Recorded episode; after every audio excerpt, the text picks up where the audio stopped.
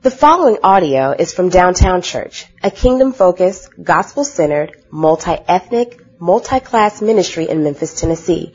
For more information, please visit downtownchurch.com. Hear now God's word. Seeing the crowds, he went up on the mountain, and when he sat down, his disciples came to him. And he opened his mouth and taught them, saying, Blessed are the poor in spirit, for theirs is the kingdom of heaven. Blessed are those who mourn, which is what we're looking at this morning, for they shall be comforted.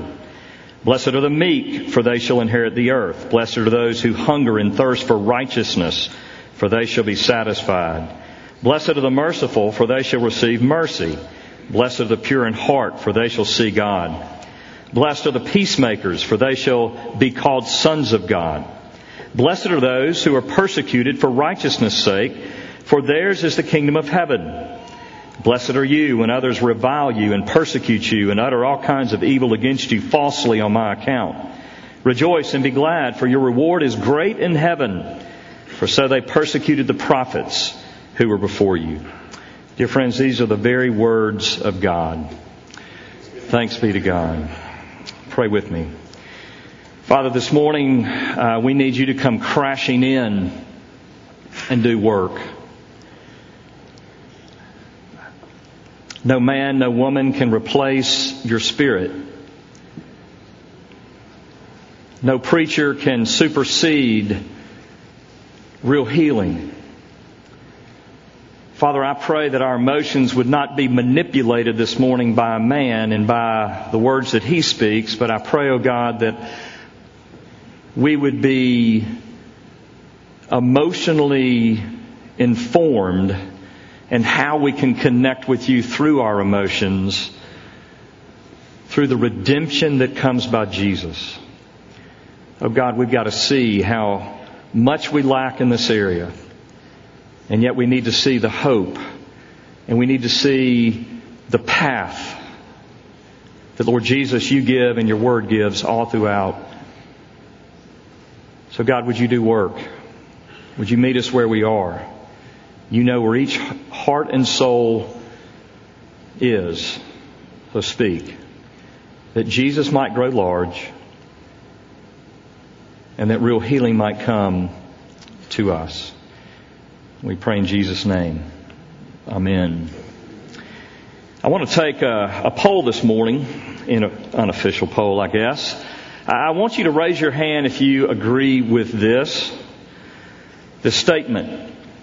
Church can be, church community, churches can be the most fake, shallow, pretentious communities where the hurting and broken feel that they must hide and suffer alone. Has anybody experienced this or anybody believe this? All right, several hands. Well, I agree. Um, I really do. And it is a lie that is pervasive in the church, uh, a lie that I think is very much of the devil. Um, and it is sometimes subtle, it's sometimes not so subtle, but it states that our emotions and uh, our emotional maturity has nothing to do with our Christianity and our daily Christian lives. And dear friends, if we believe that, and to the extent we believe that, is to the extent that we are cut off from God, it's to that extent that we are cut off from one another, and it's to that extent that we are cut off from real healing and power as offered in the gospel. Because Jesus calls us to connect with Him and this world emotionally. Blessed are those who mourn. Mourning is, involves the emotions. It's not just intellectual. You can't mourn just by acknowledging intellectually what's going on. You have to feel it. You have to enter it emotionally. You see, Jesus came to redeem us, and He came to redeem all of us, the whole person. He came to redeem us mind, body, and spirit or emotion. Real holistic uh, redemption, real holistic um, healing is three pronged. It's the whole person. It's not just the intellect. It's, it's not just the body. It's all of us. the spirit, the emotion. We see that with Jesus. No one modeled this better. Maybe the psalmist, definitely the psalmist did it, uh, but Jesus most certainly demonstrated and did it perfectly. In his short three year ministry, we uh, see at least three accounts of him crying. Uh, public accounts of him crying. Uh, we see him first crying over the death of his son, uh, his good friend Lazarus.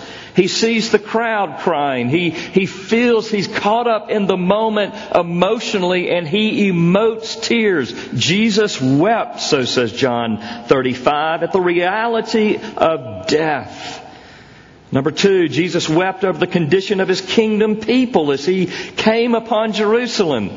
There's no telling what all he was thinking, but certainly he was looking at the city and he was looking at the people and he knew what could be. He knew what should be. Maybe even he could see what will be. But he saw what was and he cried. He weeps over Jerusalem, we see in Luke 19.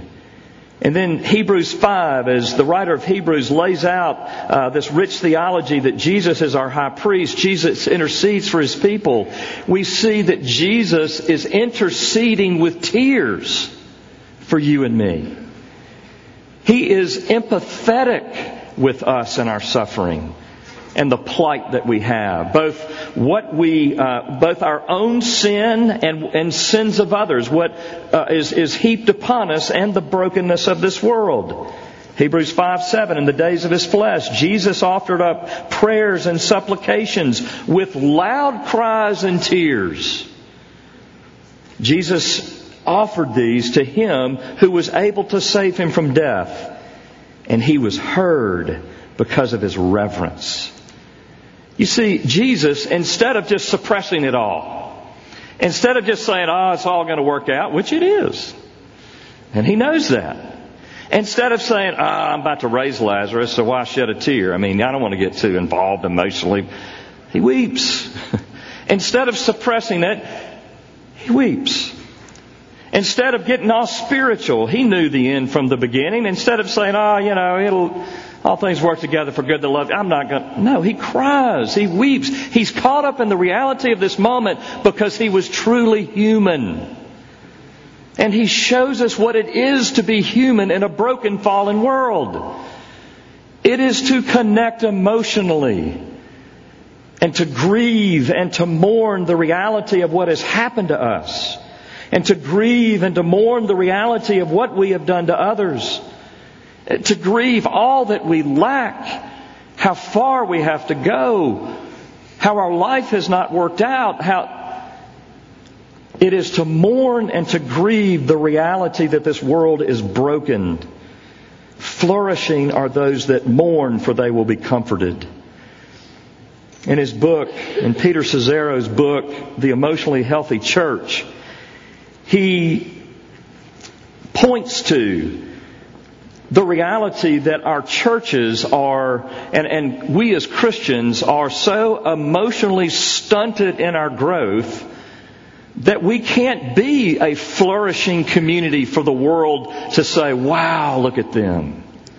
Uh, we can't be because we don't have the emotional capacity to take criticism or to give criticism in a godly way.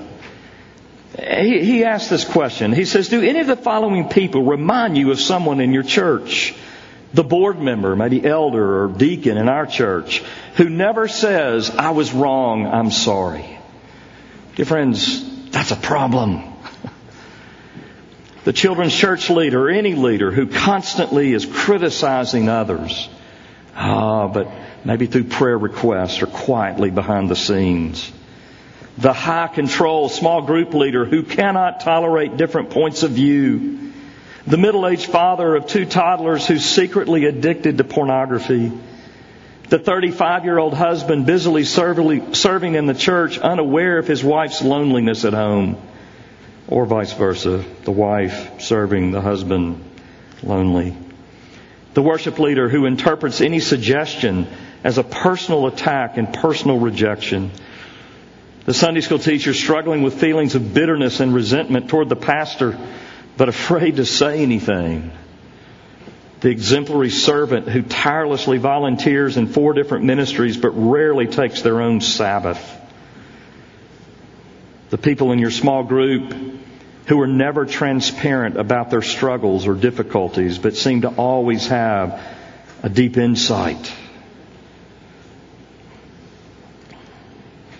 The ministry leader who motivates by guilt and by pressure, making you feel that making you feel spiritually less if you don't come to their event or fall in line with their vision. Dear friends, we need to hear this sermon this morning. We need to hear it not only for our personal health, but we need to hear it for the health of the kingdom of God. we need to be redeemed in every way that we might be the light and salt of the world. That's the whole flow of the Beatitudes. Right after the Beatitudes, you are the salt of the earth, but only as you have, are impoverished of spirit and crying out to God, finding Him to be your healing. You're salt and you're light only to the extent that you are willing to mourn your own brokenness and the brokenness of those around you if you aren't willing to lament the condition of your neighbor and your own condition, then you are not living honestly. And you don't have a Jesus that is attractive to anybody that is living in this fallen, broken world. Our gospel cannot just be cheer up, be happy. But it's only those who mourn that really are happy in the flourishing, blessed kind of way. So let's look at it. Let's unpack it. The first, first thing I want us to see is that we have to understand that cursed are those who do not mourn. Let's kind of take it from the opposite side. Blessed are those, or flourishing are those that um, that mourn, for they shall be comforted. But cursed are those who do not mourn. I've told this story many times. I'm sorry. I've only got one of my own stories. I mean, I, I got one life and it's what I got to preach out of. So if you've been here a long time, you've heard it. I'm sorry, but we've got a lot of visitors that haven't heard it. Um, and I'm going to try to make a different point too. But uh, seven or eight years ago, I was sitting in a counselor's office and really the topic that season or that time was how can I, I don't, I have a hard time trusting people that I'm closest to. Um, it is easier for me to stand up here and give you this illustration to a bunch of people that, you know, it, it's easier for me to be more vulnerable here than alone with those that I'm really close to. Weird, isn't it? Well, the counselor says, "Oh, that's not weird at all." And so he, t- he says, Tell me your life story. And I tell him, and he stops me at the point when I was in the fourth grade, and my father put me in his lap and said, I'm leaving. I'm leaving your mom. I'm leaving this home. I'm divorcing your mom. And he said, Tell me about what that felt like. I was like, I, you know, I don't know. I mean, didn't feel good. He said, Have you ever thought about what you needed to hear? Like, no. I mean, what's the purpose? I mean, what? He said, here's what I want you to do. Um, you've probably talked to a lot of kids, a lot of people, hundreds, thousands of people in, in you know, tra- traumatic, that have experienced traumatic situations. I want you to just depersonalize that fourth grader and I want you to write a letter to, to that child and, and, and just, you know, think about what you think he needs to hear. And when the when he when he just said that, I started crying. I'm like, I have never in my life thought about that. And man, writing all that out was so cathartic. It was so healing. There was no one there to walk with me. And see, every one of us has suffered consequences of living in a broken, fallen world. And what God tells us is feel it and lament it. Don't suppress it and think it's going to go away. Mourn with me because I'm mourning, so says God. I feel the brokenness of this world. I feel your sin. I feel the sins of those done to you. I'm involved in it. And healing comes not as you push it away, but as you move toward it. You see, the reason I tell you that story this morning is because I did not not feel all that because I was being stubborn. I just didn't know I should. But hear me. Ignorance doesn't save us from the effects of not mourning. Just because I didn't know how to deal with it doesn't mean that I wasn't going to be twisted and, and broken in some way emotionally. You hear me? It's not that you've committed some radical sin by not getting in touch with the brokenness of your own life, what's happened to you, and what you've done to other people. But hear me. You are broken. We are all broken. We are all twisted. You may not be able to pinpoint one incident. I'd be shocked if you can't. But if you can't, that's okay. But every one of us in this room have been deprived of the world, the love, the mercy, the kindness, the provision, the healing of something. Because this world is broken and we're all part of it. We're an integral part of it. And we are called to mourn. Yet we refuse to mourn. Here's some things that we do to try to mask it. We all put on masks. We all are actors on this drama of life. Here's one thing we do. Many of us, some of us, mask our pain with perfectionism and control. That is such a, a, way many people deal with trauma in their life that they're, they're so undone by what is done to them or maybe what they have done that they start focusing on what they can control. Maybe it's the people around them. Maybe it's their desk at work. Maybe it's their car.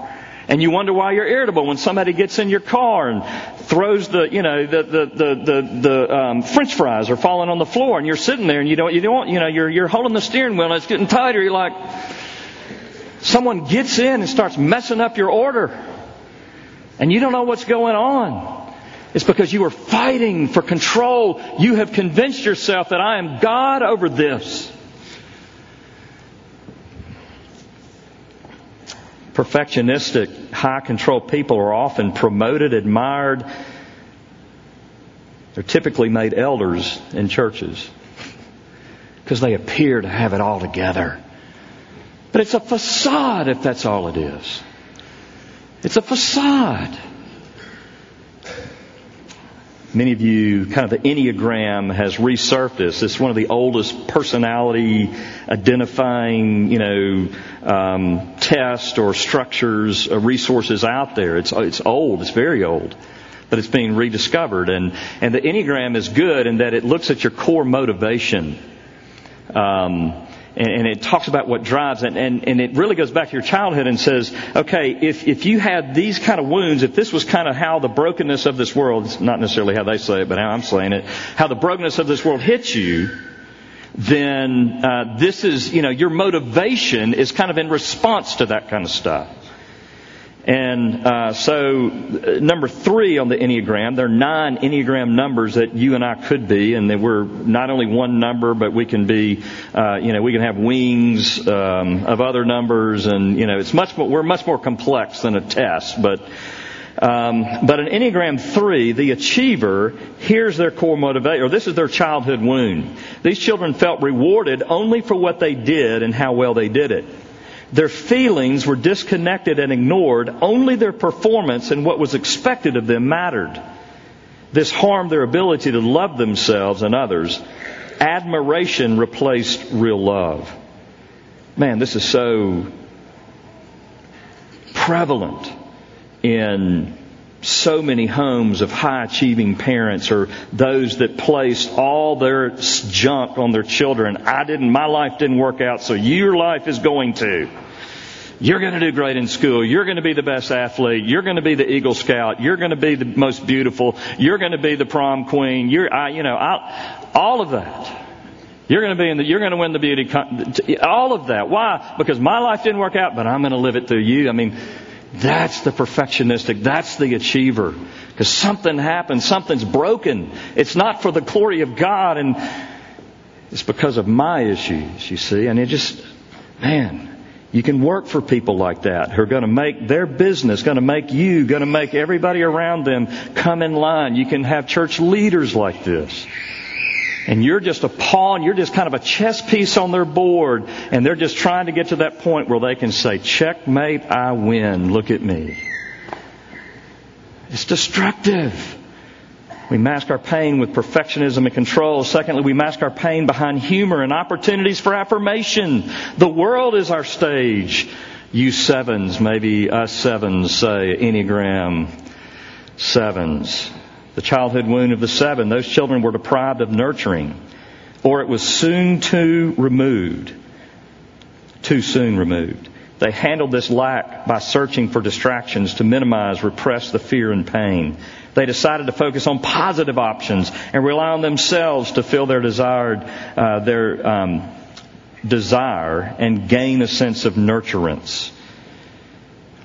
Those of us who deflect serious situations with humor, because we're, not going to feel bad stuff. So let me, you know, we got to have the next thing. We got to have the next trip. We got to have the next exciting thing. We got to plant the next church.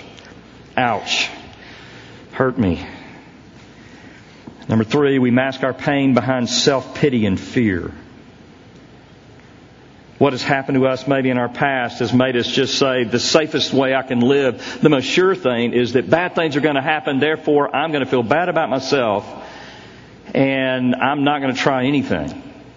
I can't go for, I can't set any high goals in my life because I might fail. And I, I probably will fail. Self pity is not the same thing as mourning. Hear me. Self pity drives us to create a community around us that will mourn for us. We want to get people around us to, to mourn for us because we're unwilling to mourn. You see it? Self pity is focused on me not God and others. None of us can replace real emotional connection and, and feeling what's, what's happened to us in our lives and genuine lamenting what's happened in this broken and fallen world. Dear friends, if you can't find something to lament in this day, something's wrong with you. And something's wrong with us.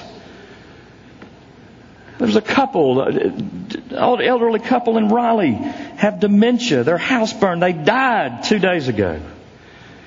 There was a six year old child whose stepfather beat him to death with an extension cord. If you can't mourn that, if you can't mourn the poverty, mass incarceration, if you can't mourn the brokenness of this world, if you can't mourn your own sinfulness, if you can't find sin in your life that is destroying, hurting, depriving others of the love and the nurture and the concern they need, as a leader of the church, as a pastor of the church, if I can't mourn how I want to be better for you, it can be the smallest thing. This morning I'm up on the stage. I introduced myself to Lindsay. She came while we were on sabbatical. She told me I thought that she was from Vicksburg. I started telling her about where I went to seminary in Jackson, Mississippi, and she goes, No, I said Pittsburgh. I wear hearing aids. Obviously, I need to get them turned up. I hate that. I hate it. I can't, I, I lament that. I can't wait for the day when I don't, when I can hear perfectly again. I mean, it can be something small. But there's plenty big. We should lament the state of our country. We should lament the state of this world. We should, there's so much. And when we don't, it's not that it goes away, it's going to come out in some way. Here's six ways maybe anger and irritability. We don't know what's wrong with us. Obsessing about the loss or hurt, obsessing too much. We just can't get beyond it. It's all we can think about. It's all we can talk about. Number three, unhealthy fear, even expectation of more loss or hurt. Overreaction of pulling away from others or becoming very dependent. You hurt me? I don't ever need a man or woman again. Or I've got to have a man or woman. Addictive, self harming behavior. Or apathy, numbness, low grade depression. Cursed are those who refuse to mourn. Secondly, those who mourn will flourish. Those who are willing to open their hearts to the pains of this world, to the pain of what happened to them, are going to flourish. It was at this point, I kid you not, that a good friend of mine I've told you about called me Friday afternoon, right at this point. I've told you, his name is Kirk. His wife has, was just diagnosed with ovarian cancer. He's been, he's planning a church. He called me, he said, Richard, man, I just, I thank you for picking up the phone. You could have just hit decline. I was like, all right, what's going on? He said, I just want you to know I'm just feeling this anxiety. I'm, I'm just feeling, I'm ner- I'm just feeling the weight in this, I'm, I'm feeling fear. And I don't know if it's because of my wife's cancer or because of the church. I don't know, but I just feel like I've got to talk to somebody. Now, friends, I don't know specifically how that conversation flourished him. But I can guarantee you, if instead of calling somebody, talking through the gospel, talking, just getting, just mourning, if he did not do that, if he went to Netflix, if he went um, to alcohol or a pill, if he went to his work and just got more busy and planned another event, if he just if he deflected, I can guarantee you that he would not flourish emotionally and it would not be drawn into healing. That's how to mourn. You see, mourning does at least two things. This is so hard for us Western Christians. I mean, what is poor in spirit mourning? Come on. Give me something to do. Tell me I need to feed. Just give me something tangible, God. How do you quantify poverty of spirit and mourning? But see, he's calling us into the kind of flourishing of the human being, created flourishing that doesn't depend on the world around us and our circumstances. It's a, it, it's coming into wholeness is what he's calling us into. So mourning does at least two things. It, number one, moves the weight of sadness and grief from us to God.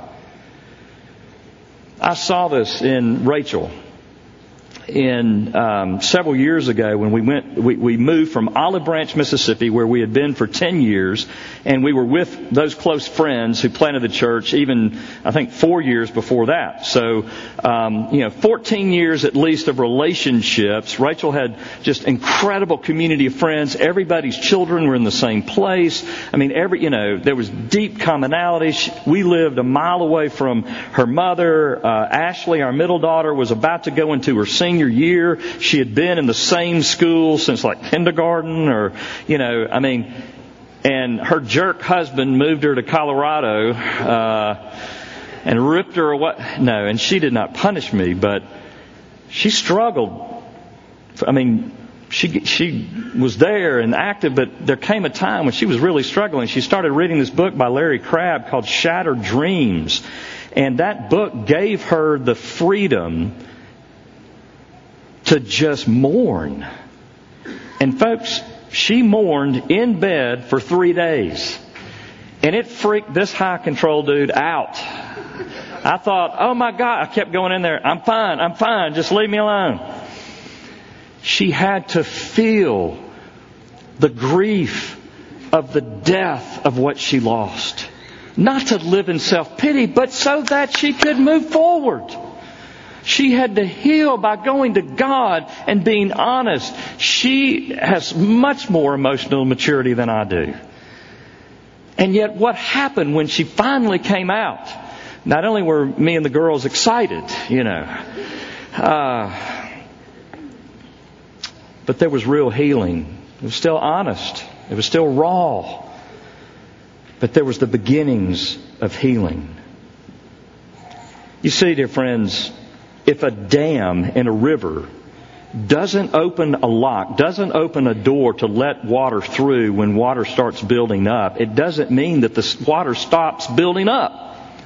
It'll just build up, build up, build up till it's running over and it will destroy the dam and all of that water will come through. We can't control, we can't just by pressing down or spiritualizing, we can't make the impact of being emotionally disconnected from God and others, we can't uh, uh, control the impact of that impacting us.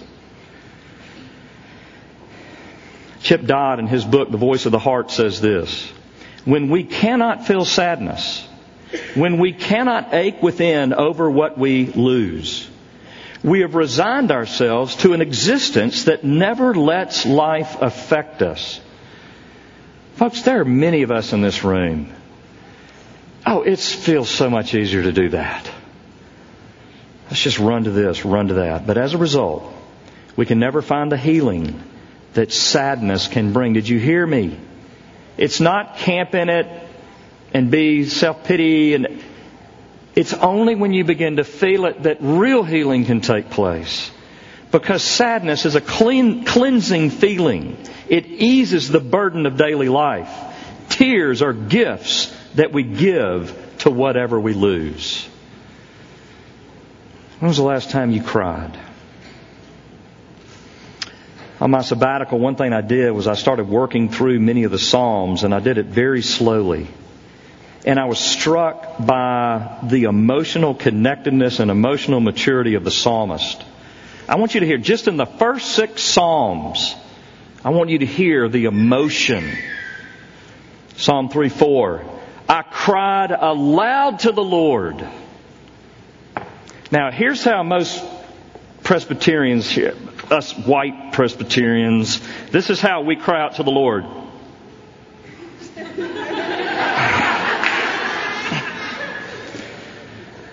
That's not the picture here. I cried. I'm so glad. I've done a word study on this. I'm so glad the psalmist didn't just say, I cried to the Lord. Then we would have said, oh yeah, he doesn't mean really cry. I cried aloud to the Lord. I screamed at God. Ah, so good. Psalm 4. Answer me when I call, O God, my righteousness. Be angry and do not sin. You have put more joy in my, do you hear all this emotion? Chapter 5. Give attention to the sound of my cry. The sound of my, I'm crying verbally, literally. I'm crying to you, God. I'm crying out. I'm, I'm, I'm whole body involved right now with my suffering and I'm coming at you. Man, where is that? Where is that in our lives? 6 8. The Lord has heard the sound of my weeping. Weeping. Weeping is not, oh, tears going. Weeping is uncontrollable mourning. You take emotional nakedness out of the Psalms and you're left with a hollow shell. The psalmist opens his emotions to God. Being emotionally naked before God is freedom and redemption. You see, dear friends, to be open and intimate and naked before your spouse is only a shadow of what God's really calling you to. Sex and marriage is not the end. It is simply a door that allows you to experience what we've really been made for, and that's intimacy with God. Marriage is a shadow of our relationship with God, not the other way around. Do you see that? When was the last time you were emotionally naked before God? Baker's commentary on Matthew defines mourning in this way. Mourning in the second beatitude indicates a sorrow that begins in the heart, takes possession of the entire person, and is outwardly manifested.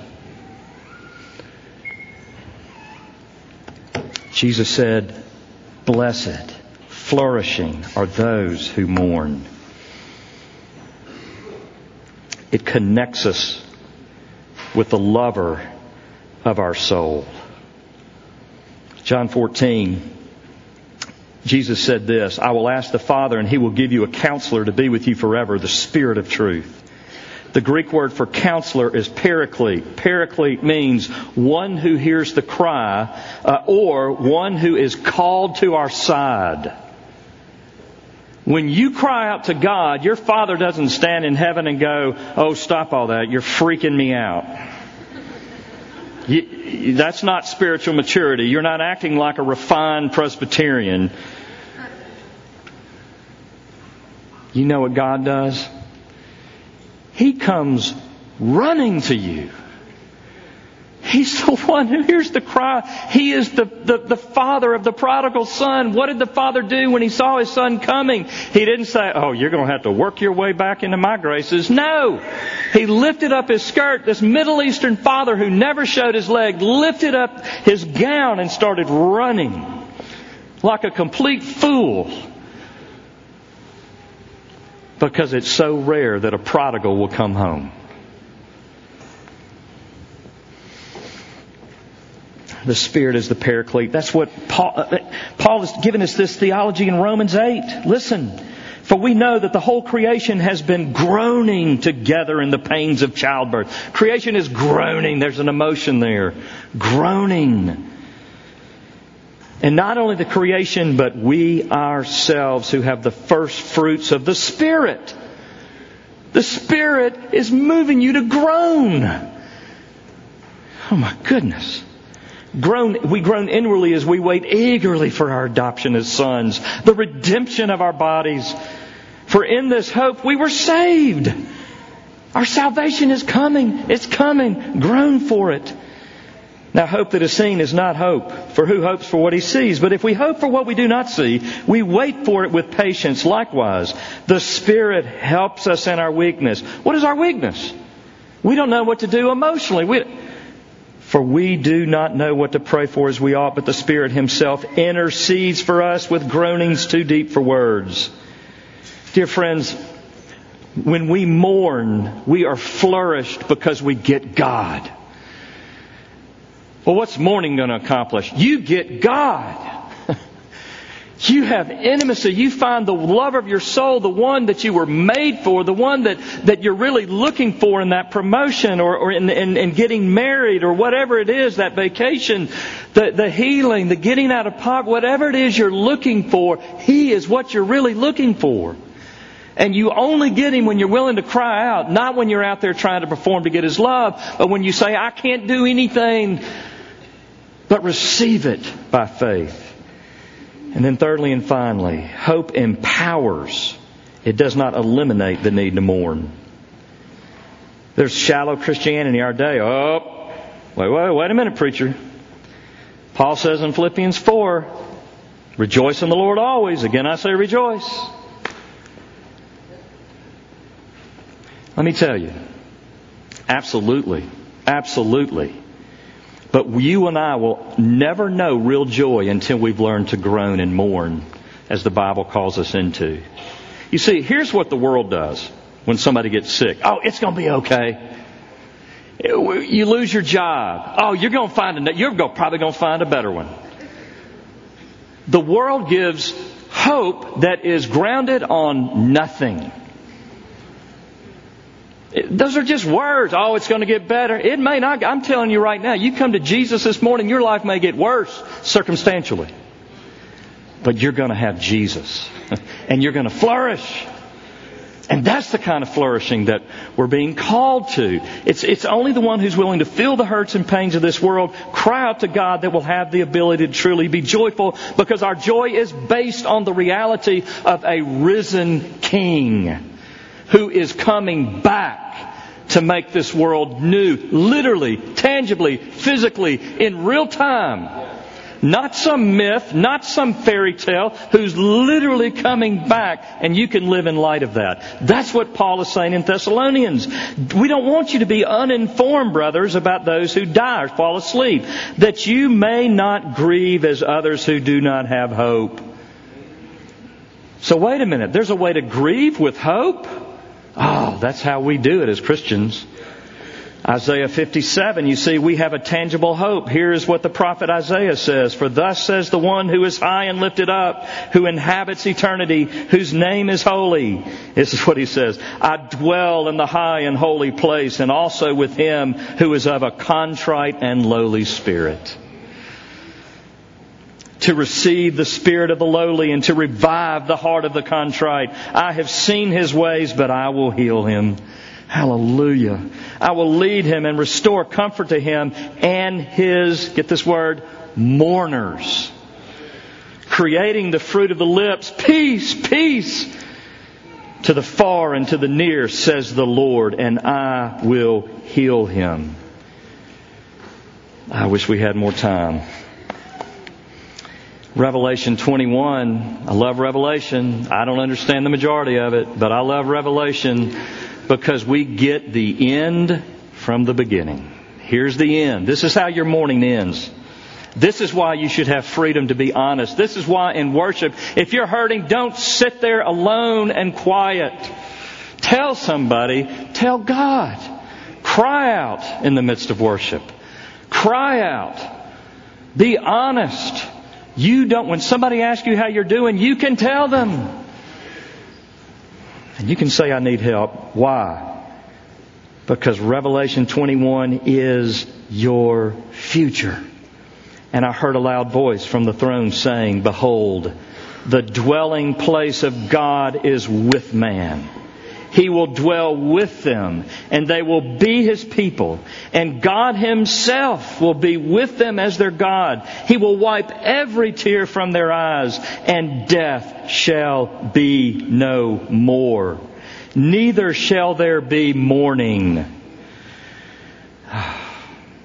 nor crying, nor pain anymore for the former things have passed away. And I stopped too early. And behold, I'm making all things new.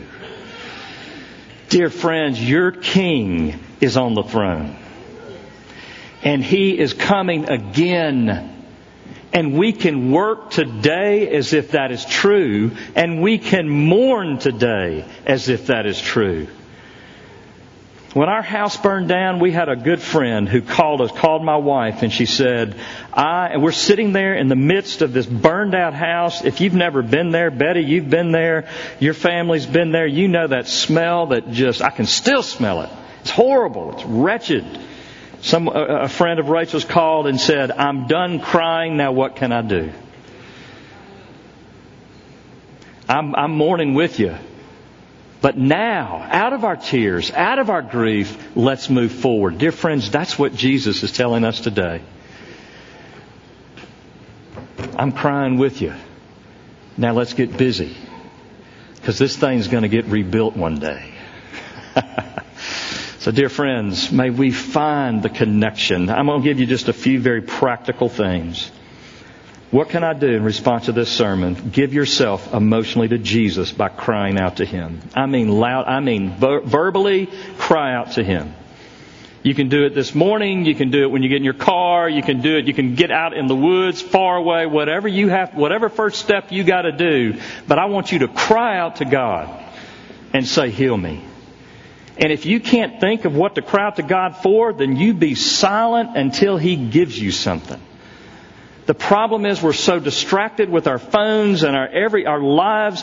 Get silent, get in solitude, get alone with God and shut up until He tells you what to say. That's for all of us. Second, meditate on His promises. Meditate on these Bible verses that I gave you this morning. Meditate on them. Go to Pete Scazzero's The Emotionally Healthy Church, Woman and Discipleship. He's got three books at least. Chip Dodd, The Voices of the Heart. Larry Crabb, Shattered Dreams. I'm sure there's a host of others. If you are struggling with an addiction, if you, whatever, we have an email address in this church. Reach out to us, anonymous at downtownchurch.com. We are regularly having people coming to us and saying, I, I, I have this addiction and I need help. Dear friends, take advantage of it. Reach out to a community group leader. Reach out to an elder. Reach out to a pastor. You may be a community group leader. You may be an elder. You may be a pastor. But reach out. I'm reaching out quite often. and I need to do it more.